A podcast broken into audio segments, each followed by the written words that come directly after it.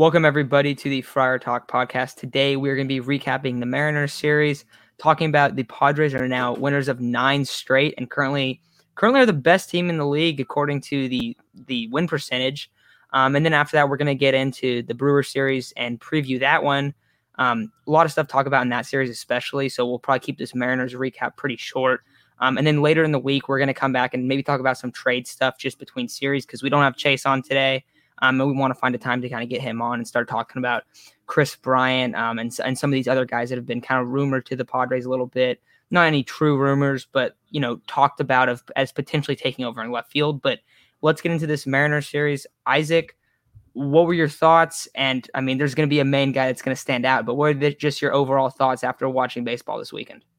Yeah, I think from us in the comment section, for anyone that watches this, we just need to appreciate Fernando.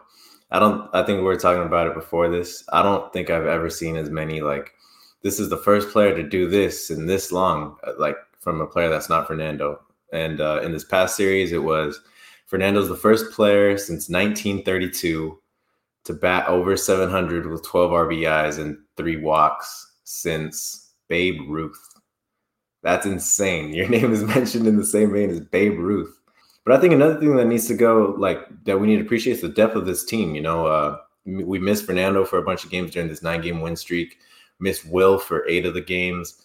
Manny hasn't been playing. Grisham has been hurt, and we're still finding ways to win ball games. Granted, it's against the Mariners, but either way, you know, we're still finding ways to win ball games on the backs of, you know, Fernando's been carrying this team so far. And it's really strange because he's been hitting cleanup, and I don't think anyone in their right mind ever thought Fernando would be our cleanup hitter, but right now he's really solidified his spot there, and I don't think you should move him. But really also with his pitching staff, you know, the pitching staff's been pitching amazing from all the starters to the bullpen. You know, Blake Snell in his past start gave us a good start. But talking about this series against the Mariners, all of our starters did really well, including Chris Paddack, and then Ryan Weathers and Lamet had a good outing, and obviously we know what to expect from Darvish. So just really good baseball around. This is some of the best Padre baseball I've ever seen. I want to say the best because I really don't think I remember a time when Jan Harris Solarte, Alexi Amarista, you know, those guys ever gave me this much excitement. And, you know, just watching this kind of baseball is really good to see. Yeah, and talking about Tatis, because we definitely got to focus on him to start off just because, talk about spectacular play. You said he was over 700 batting average. I think that was the reason why he was in the same mentioned in the same time as Babe Ruth, kind of in those stats that you brought up. But another thing I wanted to bring up is his OPS would be the highest in the league if he qualified for enough at-bats. And then on top of that, he's 2 home runs shy for the lead. He's missed 17 games. What have they played? 50 games, right around 50 games.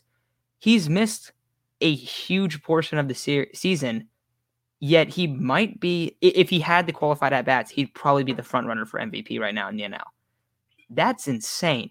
And you just look at like how dominant he was this series. His ability to just flip the switch and just go is incredible. He had a 218 batting average before coming back from injury, which was on Wednesday.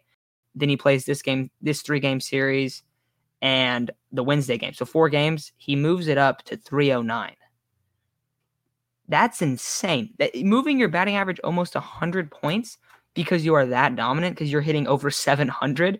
I think it was 11-14 on the series. Bunch of home runs, a lot of power. So got to just give props to Fernando Tatis for really carrying this offense in this series. But you brought up, you know, how some of these other guys have played really well and, you know, next man up kind of mentality. We have Jerickson Profar playing pretty good. Hosea Kim is turning into an RBI machine. The batting average is still at low 200s. I think it's 214 right now. But dude seems like he gets 1 RBI every single night, and so he's been a huge contributor, especially on defense. Austin Nola, Victor Caratini have been fantastic. It was cool to see Will Myers back. He didn't have a hit, but he had the sac fly. Eric Hosmer, was it Saturday when he had that double? I think it was Saturday, the Saturday game. He had the double with the bases loaded when, yes, they intentionally walked Tatis, kind of give him the Barry Bonds treatment there, where they just, you know, we're not gonna let him come up. We've seen what he's doing, and then I think the other guy that has definitely just earned a right to be mentioned in like in like the breadth of the Trent Grishams, the Fernando Tatises, and the Manny Machados. I think this guy has kind of cemented himself up there, at least in the time we've seen him. And that guy's Jake Cronenworth, hitting over 305 now. Might not bring, you know, the power that these other guys have, but he is so great at playing his role. And he's kind of cementing himself as that 2 and 3 hitter, which is, talk about that. I mean, it was the Tommy Pham trade, but Jake Cronenworth has been everything and more than what we've kind of expected from him. But what do you think? You think Cronenworth has kind of cemented himself to be talked about as like a future core piece? Because we talked about that with Trent Grisham earlier in the year that, hey, this is a guy that should be thought of as the Padres' future center fielder, because a lot of people, you know, weren't super high on him when he got traded here, and then he looked good last year, but really streaky. And, you know, a lot of people were kind of iffy on him coming into the year. I think that's definitely changed. But I think Cronenworth is getting there as well. Do you feel the same way? Absolutely. We've been calling this guy Jake Cronengod. I mean, Jake the Rake. This guy, he whenever he goes on like this hot streak, it's like he's getting on base at least two, three times a game. And if you set it up to where, you know, Tatis batting cleanup now, Grisham, Cronenworth, Machado, Tatis, and then Hosmer batting fifth and Myers batting sixth. Oh my God. I don't really know if there's a better lineup, because if all those guys are hot, obviously they're all not going to be hot at the same time. But when you have Grisham batting, he's probably batting over like 290 right now, but I think he's going to end up being like a 270, 280 hitter. I think the same with Jake Cronenworth, who will maybe get on at a higher rate. Manny Machado is going to turn it on at some point, and then Fernando's our superstar. We know what to expect from him. But Jake definitely deserves to be mentioned in the same category. He's not a superstar, but he's going to be an everyday player, and he's going to do a really good job at it. You know, right now he's batting, I think it's three. He's batting over 300. I wanted to say it was 305. I'm not entirely sure. But he gets on all the time. He plays stellar defense. You know, he's a good base runner. He does it all. He's a really good ball player all around. And I definitely think that, you know, anything about trading him or just not having him in our future, like from what we've seen from him so far, it can't. We need him in our future. He's very valuable to our team right now. Yeah, absolutely. And then kind of going on and talking about a little bit off topic of the bats, because you win a game 16-1. I mean, they just put up a ton of runs in this series. Absolute dominant offensive performance. But we talked about the pitching a little bit. We've seen it from Darvish. We've seen it from Lamet, Weathers, all those guys. And then everyone in the bullpen seems to be just pitching phenomenally, especially Mark Melanson. Outstanding start to his season, but a guy that we talked about a lot early on in the year, haven't talked to him quite as much. I want to kind of finish up this recap segment by talking about him, but Chris Paddack, he's brought the ERA under 4. The curveball looks great. The fastball looks like he's thrown it with a lot of confidence. I want to say he hit 98 in his start on Friday. It might've been 97, but he's hitting high 90s. And I think that's one of the biggest things, just the confidence in the fastball. And it seems like he got put on that injury list I don't know what the injury was. I don't think it was disclosed, but he's come back a new player. Like, he has looked fantastic. Isaac, you've been high on Chris Paddack and really wanted to see him succeed. And so early on this year when he was struggling, it was kind of tough to watch, but what do you think about him now, just after seeing these great performances from him? It's exciting. You know, because in 2019, Chris Paddack was probably our ace, and we all thought Chris Paddack was going to be our ace of the future. And I remember in the beginning of 2020, he had some really good starts too against the Diamondbacks, the Giants. He had some really good starts, and then out of nowhere, everything just went downhill. But I will say in 2019, whenever he faced good teams, you know, the Mets were decent. I wouldn't say they were good, but I remember against the Phillies, I went to his home start, and we got rocked. He got rocked, and it was tough to watch, you know, but he still looked like he had all the potential in the world to become a future ace. 2020 was rough for him. We saw him get roughed up by the Dodgers. We saw him get roughed up by the Mariners, you know, and I expected from the Dodgers, but not the Mariners. But right now, I think the Padres found the best role really for Chris Paddack, the guy who's going to throw 3 or 4 innings, go once or twice around in the lineup. And then we're going to bring in somebody like Mickey Diaz or Dinelson Lamet, or, you know, just someone who's going to piggyback him. And I think that's Chris Paddack's best role right now, because when he gets that third time in the lineup, only having 2 pitches, he's trying to make it 3 right now with that curveball. And I will say that curveball definitely does look really good. But as of right now, I think his best role will be that piggyback kind of thing. And I think he's doing really good at it. That's nothing like against him. He's just really good in that role. Yeah, I totally agree with that. On Friday, though, he did go 6, which I think that you go into these starts maybe not expecting, but being fine if you do need to utilize that piggyback role. But if he's looking good, like, and he can go 5 and 6, obviously that's a plus. But even just asking him, and like you said, Diaz is, I think he's been typically been the guy that comes in after him. But having him there, like, hey, Paddack, you run the problems, like, it's not going to be the end of the world. Like, you know, you're going to have bad starts, and maybe that's a way that you build confidence. But I like the way they've been utilizing him, and very interesting that he comes back from this injury list just ready to go and just to be dominant. But I think it's going to wrap it up for this recap series. So to preview the Padres-Brewers series, I first want to ask you, is it going to look like last series, Isaac? Because I don't know if you remember, last series was a sweep. Last series was when the Padres bats were just dead. And it was probably the roughest stretch of the year, I want to say, was that sweep against the Brewers. But 4-game series in Milwaukee, the Brewers are going to have Woodruff, Burnes the first 2 games, then Hauser the 3rd game, and then Anderson on the Thursday morning game. The Padres are going to have Snell, Musgrove, then Paddack, who we just talked about in the recap, and then on Thursday it's not determined, but I'm expecting it to be a Weathers Lamet kind of game. But what do you kind of think about for this series? Because last series, like I said, it was a brutal series to watch. Padres bats were dead.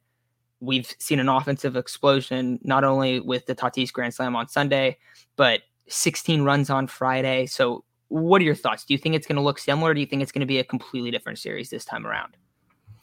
I mean, I would hope it's a completely different series, but I absolutely do think it will be a completely different series. I think at worst, we go 2-2, and I'm perfectly fine with that. You know, I think Burnes or Woodruff are going to take at least 1 from us. But right now, the reason I say I don't expect it to be the same as last series, because going into that last series, I'm pretty sure we had just come off a loss against the Dodgers, or we were going into a Dodgers series. And our bats were, like, cold. I don't really remember a time where throughout this whole season where we sucked them, like, more than that at hitting, because it was really bad. We left runners on all the time. I'm pretty sure against Burnes or Woodruff, I think we maybe had 1 combined run, not entirely sure. But they were not hitting for anything. And but this time, you know, the Padres are coming off a 9-game win streak right now, a 9-game homestand win streak. That hasn't been done since, I think, 2005, I want to say. So they have a lot of momentum going their way. So I'm thinking they go at least 2-2, and I fully expect them to win this series, actually. And that's going to be on the back of Fernando, the hottest player on our team right now. Yeah, absolutely. And you're right. 1 combined run against Burnes and Woodruff in those 2 games. So I don't quite remember if it was against one of the starters, but they scored 1 in the first game, and they lost all 3 of the games. But you know, they were getting lit up by the starters in that series, which makes sense. I mean, the Brewers, Woodruff and Burnes are fantastic players. I mean, we saw them on full display earlier in the year. I hope it looks a lot different. It would be great. I mean, and I think splitting those 2 guys, I think that's totally fine. You have a 9-game win streak, so of course you want to keep the win streak going. But if they go 1-1 in those games, that's completely reasonable. Of course, you're trying to win every ball game, but I think this is a situation where you're going against an ace. You're going against a true ace. Blake Snell is going against that ace. I don't believe Christian Yelich. Is he back? He is back. Okay, so that's also a big plus for the Brewers, because last time they did not have Yelich in that series. And so you got Blake Snell in this opening game against Woodruff. I think this is a tough matchup. Yes, we saw Snell bounce back last time around. We're going to need to see it again. We're going to need to see a very good outing from him, because it could very likely be a really low-scoring game until the end of the ball game. And then on the Tuesday game, I feel confident in what we've seen out of Joe Musgrove in the last few starts to kind of hope that he continues where he's at. I think that's a little bit more winnable. Wednesday, I mean, we talked about how great Chris Paddack has been lately, but he's got to really bounce back. He's got to be a good player.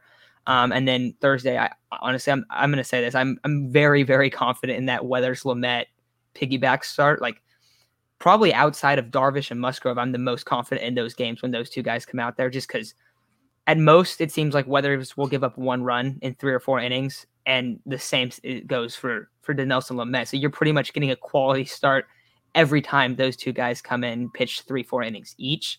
But anything else you kind of want to add to this recap? I know we're doing it really short, but we don't have a ton of time today. So we're going to get some stuff about the trades out. But I guess before we kind of take off, who's your breakout guy? And you can't pick Fernando Tatis because that's just not fair. Breakout guy.